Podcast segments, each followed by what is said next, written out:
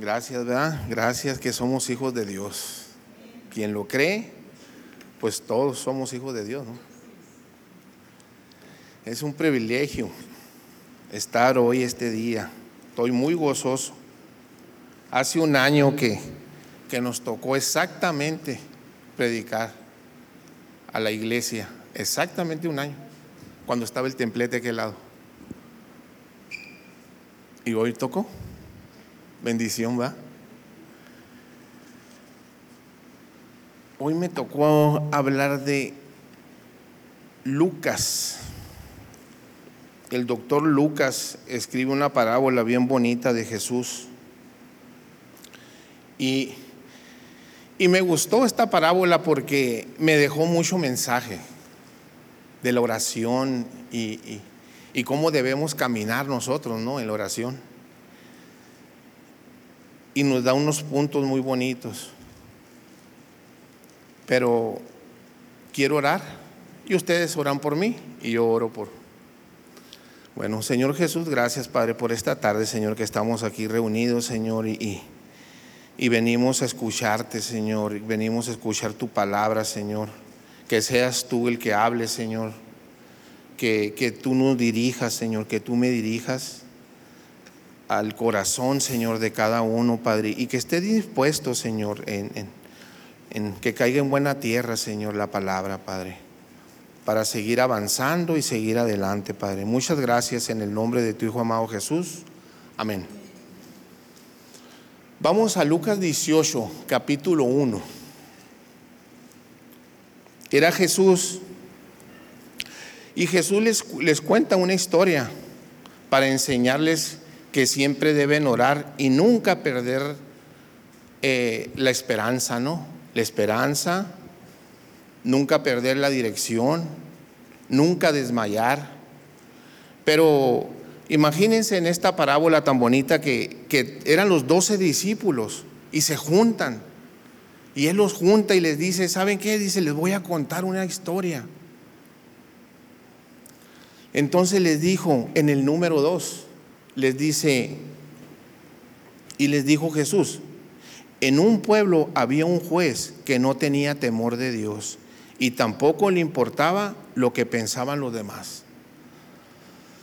Número tres, en este pueblo había también una viuda y ella le insistía al juez y le decía, hay un hombre que me está haciendo daño y pido justicia. Hay un hombre que ella pedía justicia de un adversario. Por un tiempo el juez no quiso ayudarla, pero después se dijo a sí mismo, aunque no temo a Dios y tampoco me importa lo que piensen los demás, dice, ayudaré a esta viuda y si no lo hago, me seguirá molestando y me hará la vida imposible. Aquí vamos a empezar. Dice que en el versículo uno, dice, entonces Jesús se les, les contó una historia para enseñarles que siempre debemos orar y no desmayar, no desfallecer, no desanimarnos y no dejarnos y no dejar de orar. ¿Sí? Esto quiere decir insistir en nuestras oraciones hasta obtener respuesta. No significa, no significa unas repeticiones sin fin, ni, ni estar en reuniones de oraciones de largas y repetitivas. Pero para eso no son excusas para no venir a la oración, a la iglesia, o en que nosotros seamos perezosos, ¿no? Nos habla que siempre nosotros tenemos que estar orando, ¿verdad? Y dice, perseverantes implica ser constantes en nuestras peticiones delante de Dios, como si viviéramos por el día a día, con la certeza de que responderá. Cuando vivimos por fe, dice que no debemos rendirnos. Dios puede demorar su respuesta, pero siempre tendrá buenas razones y no debemos confundirlas con negligencia de su parte. Al persistir en oración, crecemos en carácter, en fe y en esperanza. Cada uno de nosotros. Dice el versículo dos, dice, y les dijo, en un pueblo había un juez que no tenía temor de Dios y tampoco le importaba lo que pensaban los demás. Este juez no tenía temor de Dios, era una persona que no tenía temor, son egoístas, lo lleva a mentir, a engañar, a corromper y no teme a nadie. Sensibiliza al dolor ajeno y está dispuesto hasta matar para poder obtener lo que quiere. ¿Sí? Son personas cuando no tienen temor de Dios. Cuando no teníamos temor de Dios, pues hacíamos muchas cosas de estas, ¿no? Entonces dice, ¿cómo es una persona que no teme a Dios? Esta persona comete adulterio, es mentiroso, es parrandero, cae en la pornografía, tiene muchos ídolos y dioses ajenos. Por su mente está llena de cosas negativas y nunca le da lugar a las cosas buenas. Siempre está lleno de cosas malas, pensando lo malo, eh, haciendo cosas malas, siempre, siempre. Vamos al versículo número tres. Dice, en este pueblo había también una viuda y ella insistía al juez y le decía, hay un hombre que me está haciendo daño, pido justicia, era un adversario. Esta mujer le querían quitar su casa, era una viuda, ¿sí? Y el adversario era un señor que la, que, la, que la atormentaba y le quería quitar lo poquito que tenía. ¿Y el adversario quién es? Es el diablo, es Satanás. El diablo, fíjense nomás, el diablo que, ¿cómo actúa? Dice, el diablo es el enemigo de toda la rectitud y de todos los que quieren seguir a Dios. Es enemigo de todo lo que nosotros hacemos bueno, de todo lo que nosotros venimos a congregarnos, a buscar en la palabra, pero él no quiere eso, es enemigo de todo eso. Dice, las viudas y los huérfanos formaban parte más vulnerable del pueblo de Dios. ¿Sí? En el primer siglo, en aquel tiempo, eran los más vulnerables. Y tanto los profetas del Antiguo Testamento como el del Nuevo Testamento insistieron que deberían atenderse como era debido. En Éxodo veintidós, capítulo de veintidós al veinticuatro, dice la palabra. Dice, si lo tienen por ahí, si lo quieren escuchar, no maltrates a la viuda, dice, ni a los huérfanos.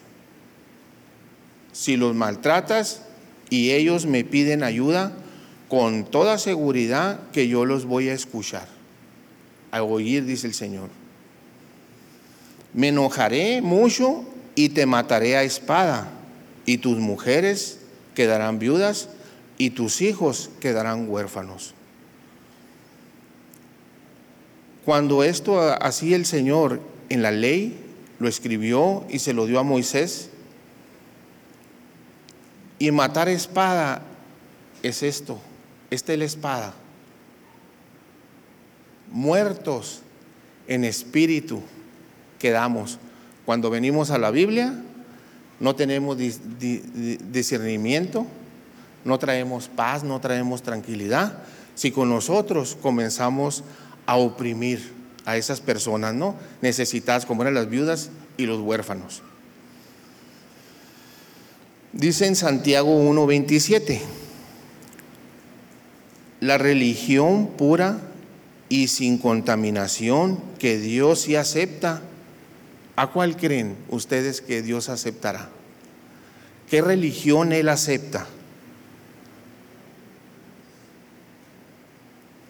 Ayudar a los huérfanos, a las viudas y a sus, y a sus, dificultad, y sus dificultades, y no dejarse influir por la maldad del mundo. ¿Sí? Eso era lo que, lo que Santiago dice del uno al veintisiete en el Nuevo Testamento. Cuando nosotros nos dejamos influir, influir por la maldad del mundo, perdemos el enfoque y perdemos la dirección de Dios. Tan sencillo como eso. Perdemos todo. Perdemos esa dirección. En el primer siglo, los huérfanos y las, y las viudas poseían muy pocas fuentes de apoyo económicamente. Entonces estaban condenados a pedir limosna, a venderse como esclavos o a morir de hambre. Por eso Dios metió esa ley. Es tan importante esa ley, ¿no? Que en aquel tiempo. ¿Por qué? Porque también dejaban a muchos huérfanos y viudas. En aquel tiempo los hombres se separaban de las mujeres y se casaban con jovencitas. Es lo mismo que pasa hoy. Es lo mismo. Vamos, vamos al parejo. Los de afuera, a veces con los de adentro. Igualito vamos. Vamos caminando juntos. Lo mismo. Lo mismo pasa. Dice, la iglesia pone la palabra de Dios en práctica cuando damos sin esperar y recibir algo a cambio. Mostramos que lo, lo que significa servir a los demás. En los versículos cuatro y cinco dice, por un tiempo el juez no quiso ayudar, ayudarla, pero después se dijo a sí mismo. Sí se acuerdan de la parábola de, del hijo pródigo, ¿no? Que, que, que él volvió en sí. Él no comió algarrofas, él no comió, eran unos chícharos y se los daban a los cerdos y él cuidaba cerdos, pero él no los comió, él pensaba comerlos, pero nunca los probó, pero él volvió en sí. Cuando nosotros volvemos en sí, comenzamos a, a, a cambiar. Cuando yo volví en sí, porque yo estaba muerto en espíritu, en dirección, en todo, y comencé a volver en sí y, pe- y le pedí al Señor misericordia. Señor, ayúdame, quítame todo esto, que, todas estas broncas que tengo, todos estos problemas que traigo. Y volví en sí. Aunque no temo a Dios, dice, y tampoco me importa lo que piensen los demás. En el cinco, ayudaré a esta viuda. Si no lo hago, me seguirá molestando y me hará de, de la vida imposible. Este hombre conocía sus límites y se dio cuenta de una gran verdad. ¿Sí? Él no tenía temor de Dios, respeto a nadie, ni, ni paciencia tenía este hombre. La insistencia de esta mujer lo movió a misericordia, a este hombre de duro corazón. Con un miserable corazón, este hombre cambió y dijo, yo le voy a ayudar a esta viuda. Sin embargo, una pequeña partícula cargada de estas fuerzas que necesita el ser humano para cambiar de opinión, en este caso, un sentimiento de temor a perder la paciencia por la presencia de la viuda en su estado y porque políticamente conocía que la comunidad protegía a las viudas. Él ya sabía que las viudas tenían que ser protegidas en primer lugar. Y, y, su, y si actuaba en contra de alguna de ellas, se ganaría el desprecio del pueblo. Aquí está lo que dice: ¿qué piensan los demás de mí? ¿Qué piensan? Si yo hago lo que no dice la ley, si no yo hago lo que dicen los diez mandamientos, ¿qué va a pensar la gente de mí? Fíjense, ahorita nosotros como cristianos que somos, como hijos de Dios, y cada quien representamos nosotros en nuestro trabajo, en, en, en nuestra manera de caminar, de ir el, a la tienda, donde quiera. Y mucha gente sabe que nosotros venimos a la iglesia y somos cristianos. Mucha gente sabe. Pero ¿saben qué? Ellos nos están viendo nomás. Y nos están viendo a ver en dónde nosotros fallamos. ¿Para qué? Para decir, mira, sabía que iba a fallar. Sabía que este hombre iba a fallar, lo estaba esperando nomás. ¿A qué voy a la iglesia? ¿A qué voy y me congrego? Yo ya sabía que iba a fallar, dice. Sí, el mundo nos está viendo. Pero para eso nosotros vamos a hacer la sal, no el salero nada más. La salecita, la que le da saborcito, ¿verdad? A la plática, a la, a la comunión que tenemos con las personas. Eso es, eso es lo, lo, que, lo que el mundo espera, lo que hablamos, lo que decimos. Y lo decimos con certeza. ¿Por qué? Porque traemos algo de fuerza, porque estamos conectados con la verdad. Si no estuviéramos conectados con la verdad, no, la gente no cambia. Pero va a volver en sí.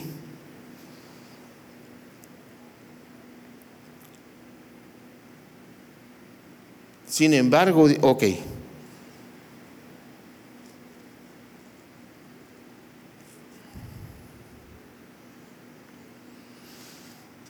Vamos al número, el versículo seis y siete dice: entonces el Señor le dijo, fíjense en lo que dijo el juez injusto, dijo.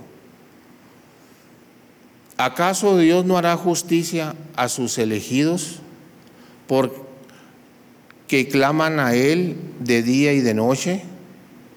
Y ahí viene una pregunta: ¿se demorará en responderle? Después de contar a sus oyentes esta parábola sobre un juez que no hacía justicia, que era un hombre malvado, parece increíble que Jesús lo comparaba con, con Dios, pero esa es la fuerza de la, de la parábola de Jesús. Aquí el Señor enseña un gran principio. El Padre Celestial es movido por la fe de la persona, no por la necesidad. Cuando nosotros oramos, dice que tenemos que orar con fe. ¿Sí? Y el Señor nos va a contestar o nos va a ayudar, pero no por la necesidad, es por la fe que nosotros hayamos tenido. Por eso se va a mover, por otra cosa no se va a mover. Así lloremos, chillemos y, y hagamos lo que sea, no. Es por la fe que tengamos. Dice que como un granito de mostaza, ¿no? Nada más, es, es un granito, nada más, no ocupa más, no ocupamos una fe grandota para hacer show, para hacer cosas, no. Ocupamos ese granito de mostaza nada más. Dice, si los jueces malvados ceden ante los, los, las presiones constantes, ¿cuánto más un Dios grande y amoroso nos responderá? Si hemos sentido su amor, podemos creer que Él es re, Él responderá nuestro, nuestros ruegos. En la angustia, a veces cuando nosotros andamos en la angustia, ¿y qué es una angustia? Es una emoción, es un sentimiento, es un pensamiento y es un comportamiento desagradable. Cuando nosotros, nuestras actitudes, nuestras acciones, nos lo dicen mucho.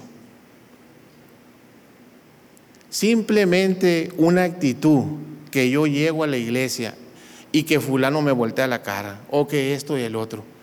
Son actitudes desagradables. Si somos hermanos, ¿qué no? Para saludarnos todos, para amarnos, para querernos, para sonreír, para gozarnos. Entonces no somos hijos de Dios. Entonces Dios no está escuchando nuestras oraciones. Yo creo que las oraciones las estamos haciendo largas y tendiosas. Y, y, y orando lo mismo, lo mismo, lo mismo, lo mismo. Entonces, ¿cómo quiere que, no, que, nos, que nos escuche? ¿Verdad? Dice, cuando andamos en angustia, el creyente quiere que le, que le respondan, que la respuesta sea inmediata, pero en la oración constante, la que ayu, ayuda a lograr lo que el Señor espera de cada uno, que madure, ¿sí? Por eso el Señor a veces al instante no responde y quiere que maduremos nosotros. ¿Y sabe cómo vamos a madurar? Dice que es una persona que se, que se acerca a Dios. Cuando la persona madura, busca la palabra, busca congregarse, busca dirección. Y es consciente de su propia vida. Sabe lo que está haciendo, sabe para dónde va y trae dirección. Y utiliza para tomar decisiones y no se limita a quejarse. Y a veces pues nos quejamos, ¿no? ¿Quién no se queja? Todos nos quejamos. De todo, del calor, del frío, de esto, del otro. Entonces son muchas cosas, ¿no? Esa es la persona cuando es madura. El Señor quiere que seamos maduros así. Y se transforma su carácter. ¿Qué es el carácter? Ya lo vimos, lo estamos viendo la otra vez en matrimonios. El carácter es el temperamento. Nosotros traemos un A D N, que ahí viene el carácter. Viene el A D N de mi abuelo, de tatarabuelo, de fulano, de todo. Yo no escogí ser así. Así yo vine con ese carácter. Sí, a veces yo veo a mis, a mis hijos, traen descendencia de, de, de, de, de, de tíos, de, de, de afuera, de todo. César se parece mucho a los tíos, de, a los hermanos de Adriana, de su mamá. De su abuelo, tienen muchas manos. O sea, es un cara, ellos lo traen. Yo no, yo no lo escogí a él para que viniera así. Él, él, él, él venía así. Y la otra vez estaba platicando con mi mamá y le digo, porque ella poco me habla de mi papá, ¿no? Porque pues yo desde que nací siempre, desde los dos años, yo no, yo no estuve con ellos, ninguno de los dos. Y, y me dice ella que, que él cantaba. Y tocaba los instrumentos, era cantante. Ahí le dije, ah, entonces por eso viene ahí. De ese A D N que él trae, que, que, que todo eso. Oh, y, y aparte el toque que da el Espíritu Santo, ¿no? A cada uno de nosotros, ¿no?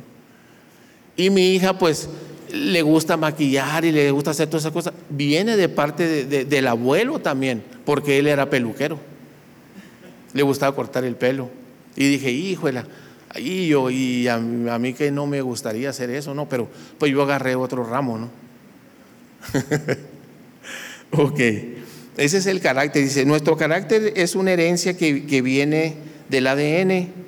En cambio, de, el, el cambio de carácter es cuando con convivimos con otras personas y nos y moldeamos nuestros temperamentos. Por eso es muy importante convivir entre cristianos, entre nosotros. ¿Por qué? Porque vamos moldeando el temperamento nosotros. Aquí nos moldeamos. Dice que hierro con hierro, pues ni modo. Oye, no me caes, sí te caigo, y, pero, pero aquí estamos, ¿no? Y así nos moldeamos.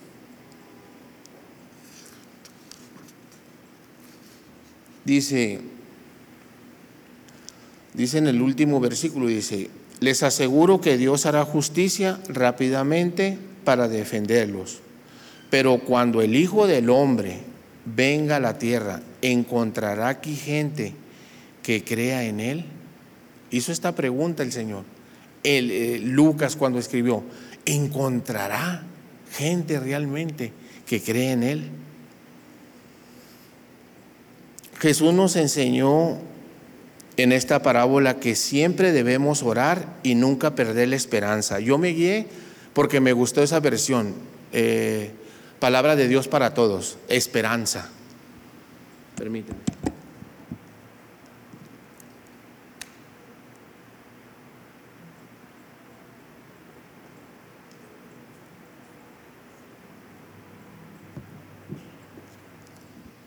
Dice, esperanza. ¿Qué es la esperanza? La esperanza es la expectativa segura de que va a suceder algo bueno en nuestras vidas. Está estrechamente relacionada con nuestra fe y con lo que creemos. Está ligada, está junta. Así, la esperanza y la fe, y la fe van de la mano. Cuando nos atrevemos a tener esperanza, nuestras vidas se nos llena de alegría y gozo, dice. Cuando tenemos que estar en una esperanza.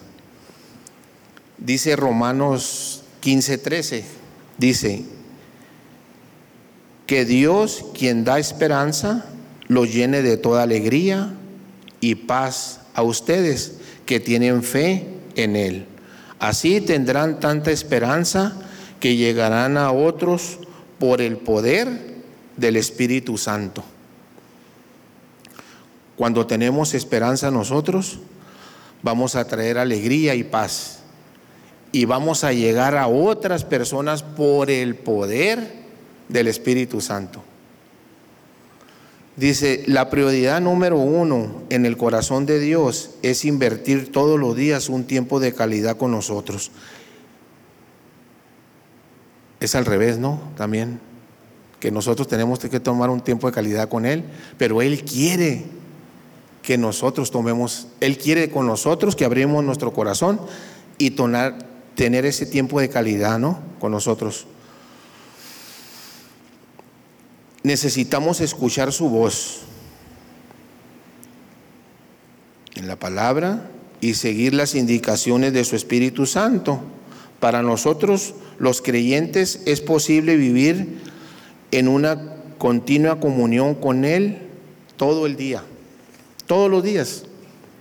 Dice, tener comunión con Dios hará que usted, que, que tus deseos y tus actitudes y tus acciones y tus creencias se alineen con las de Él. ¿Sí? Entonces, cuando ores, simplemente estarás declarando su voluntad. ¿Qué es orar sin cesar? Primera de Tesalonicenses cinco diecisiete dice que quiere decir nunca dejar de orar. Y, y esto es muy importante. Aquí cuando dice eh, que no dejemos de orar, orar sin cesar, no hay posición. No hay posición de manos, no hay posición de nada, no. El mismo Espíritu Santo te lo está revelando y te lo dice. Y uno va caminando en el trabajo, anda trabajando, anda caminando, anda hasta bañándose, anda comiendo. Y a veces uno está orando sin cesar, ¿no?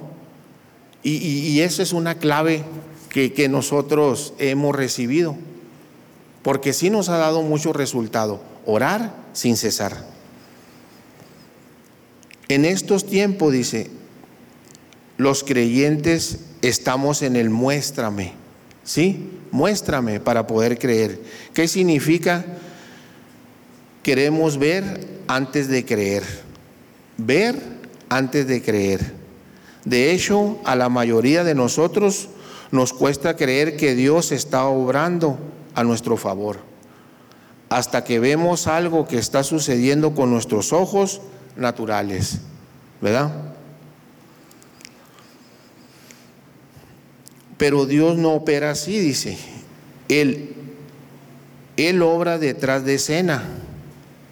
Puedes que no se vea que algo suceda, pero viene una pregunta: ¿crees que Dios está obrando en, en cosas de tu vida en este momento? ¿Creerás que Dios está obrando en cosas de tu vida en este momento? Yo sí creo, la verdad. ¿Crees que Él, viene otra pregunta, ¿crees que Él tiene un plan para ayudar a tus hijos, a tu matrimonio, o esas cosas por las que has estado orando durante años?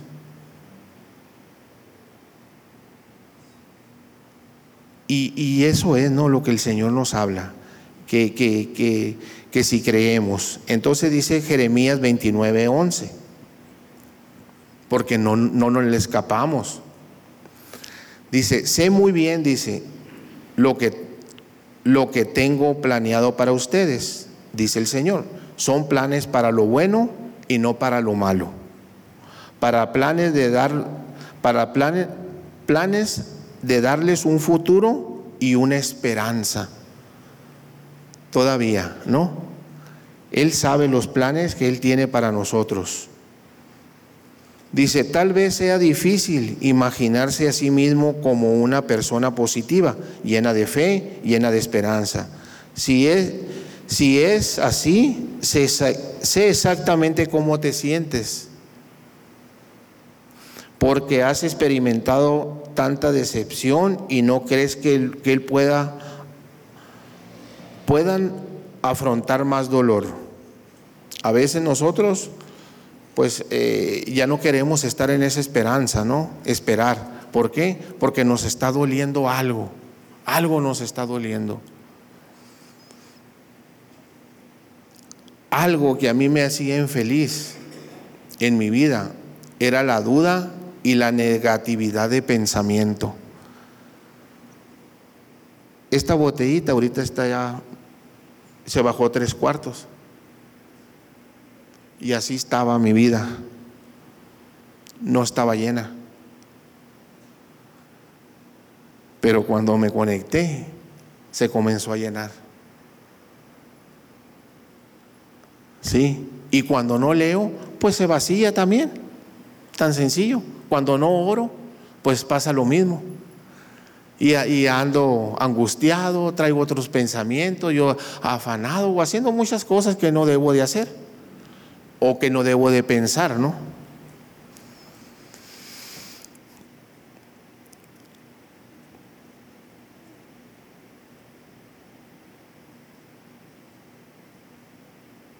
Eso es lo que me hacía infeliz, dice. En mi vida era una duda y la negatividad de pensamiento, pero la esperanza libera alegría, y la, la clave es tener un, una mentalidad y una actitud positiva. Una persona que tiene esperanza se niega a ser negati, neg, negativas de cualquier manera, aunque reconoce lidiar con, los, con las tormentas de la vida. Mantiene la esperanza en sus pensamientos, actitudes y conversaciones.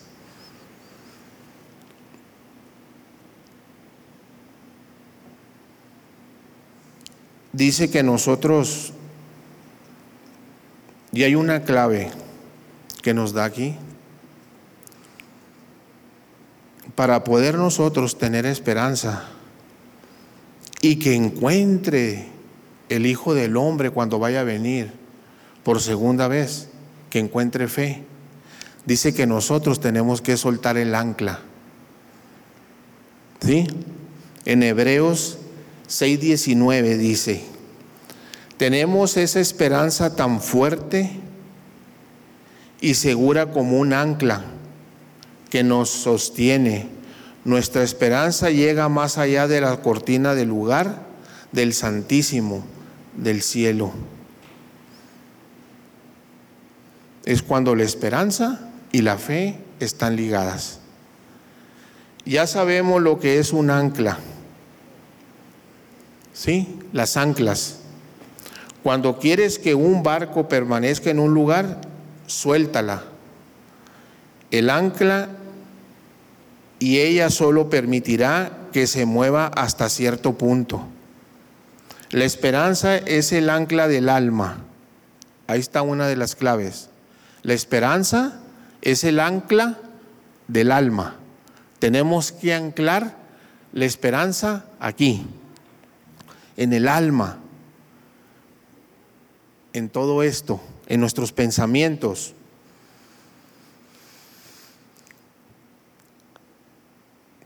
Nuestra alma es nuestra mente, nuestra voluntad y nuestras emociones, y nos dice lo que pensamos, lo que queremos y lo que sentimos. Cuando nosotros estamos anclados en la esperanza, dice que vamos a estar gozosos, alegres, contentos, siempre. Pero tenemos que estar orando y tenemos que tener esa esperanza. Orar sin cesar, no hay posiciones, no hay nada en el lugar donde estás. Mm, ya puede pasar la alabanza, ¿eh?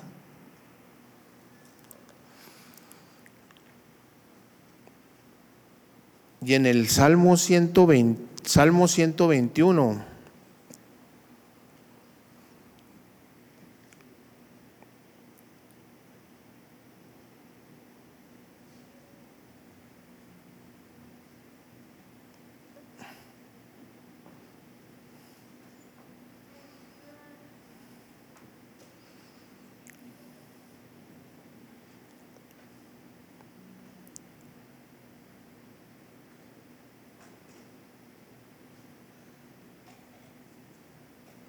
los judíos en aquel tiempo, ya viene el día del Padre, ¿va? Uh.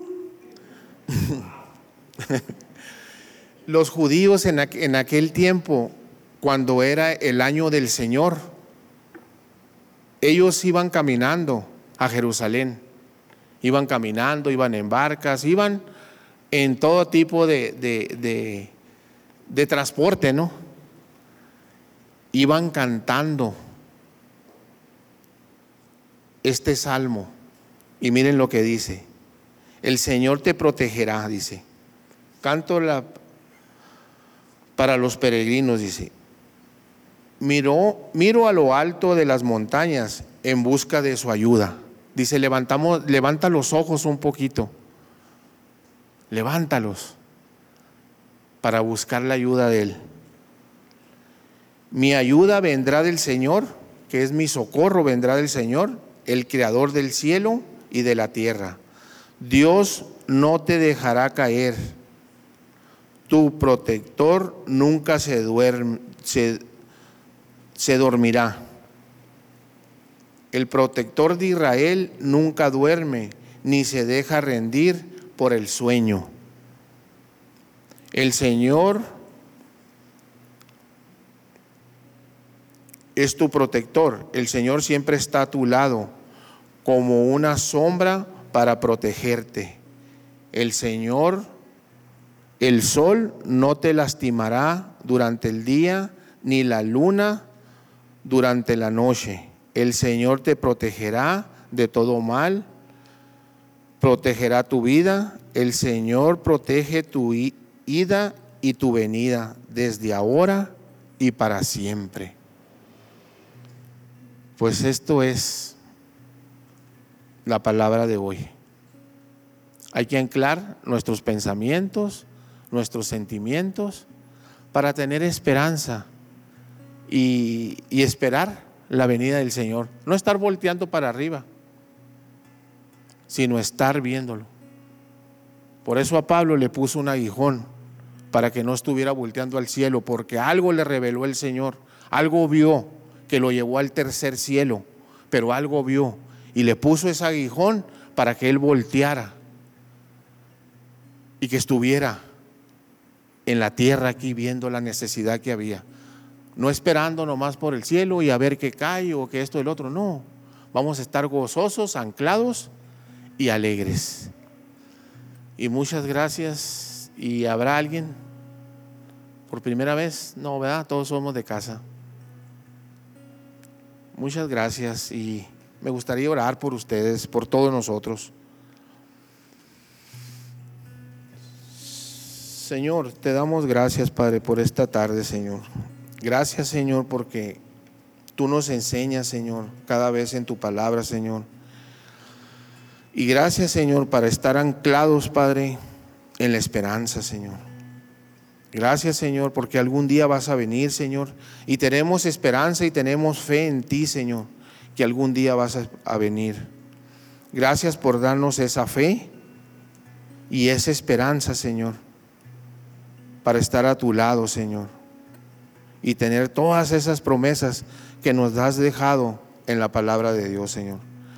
Gracias, Señor, bendecimos a cada uno de nosotros aquí, Padre, y cada persona que está aquí, Señor, cada pastor, el pastor, nuestra pastora, los líderes que se encuentran, todos los siervos, Señor, los niños, los jóvenes, Señor, toda persona, Señor, que se encuentra, Padre.